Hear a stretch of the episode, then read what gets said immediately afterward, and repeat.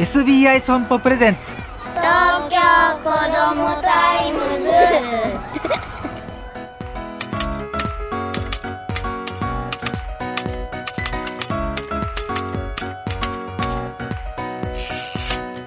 おはようさんさん。東京子どもタイムズ編集長の杉浦太陽です。今週の話題はこちら。子供の好きの力。お子さんは好きで夢中になっているものありますか？子供の好きの力は本当にすごいですよね。名前や知識をいつの間にかたくさん吸収して大人顔負けの情報量。これねうちの長男もそうなんですけどもキノコにはまって図鑑のキノコの種類全部覚えてるっていう。これやっぱ好きだから覚えたんですよね。すごい情報量です。さあそんなね子供たち全国にたくさんいます。2年前東京都町田市に住む当時5歳の幼稚園児吉秀くんこちらはですね深海の生物を紹介する2冊の図鑑を見比べていました。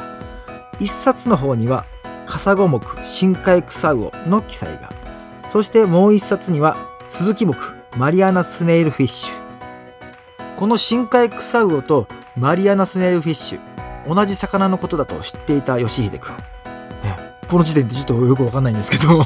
まあ写真で見てますけどもまあ、ウーパールーパーのようなこうトゥルッとしたこの深海の魚の感じなんですけども名前はね別名なのでまあいいんですよ。どうして分類がカサゴ目とスズキ目で違うのかと疑問に思いお母さんに話しお母さんが出版社に問い合わせたところカサゴ目は最新の研究を反映していなかったとして増刷版ではスズキ目とすることにしたそうです。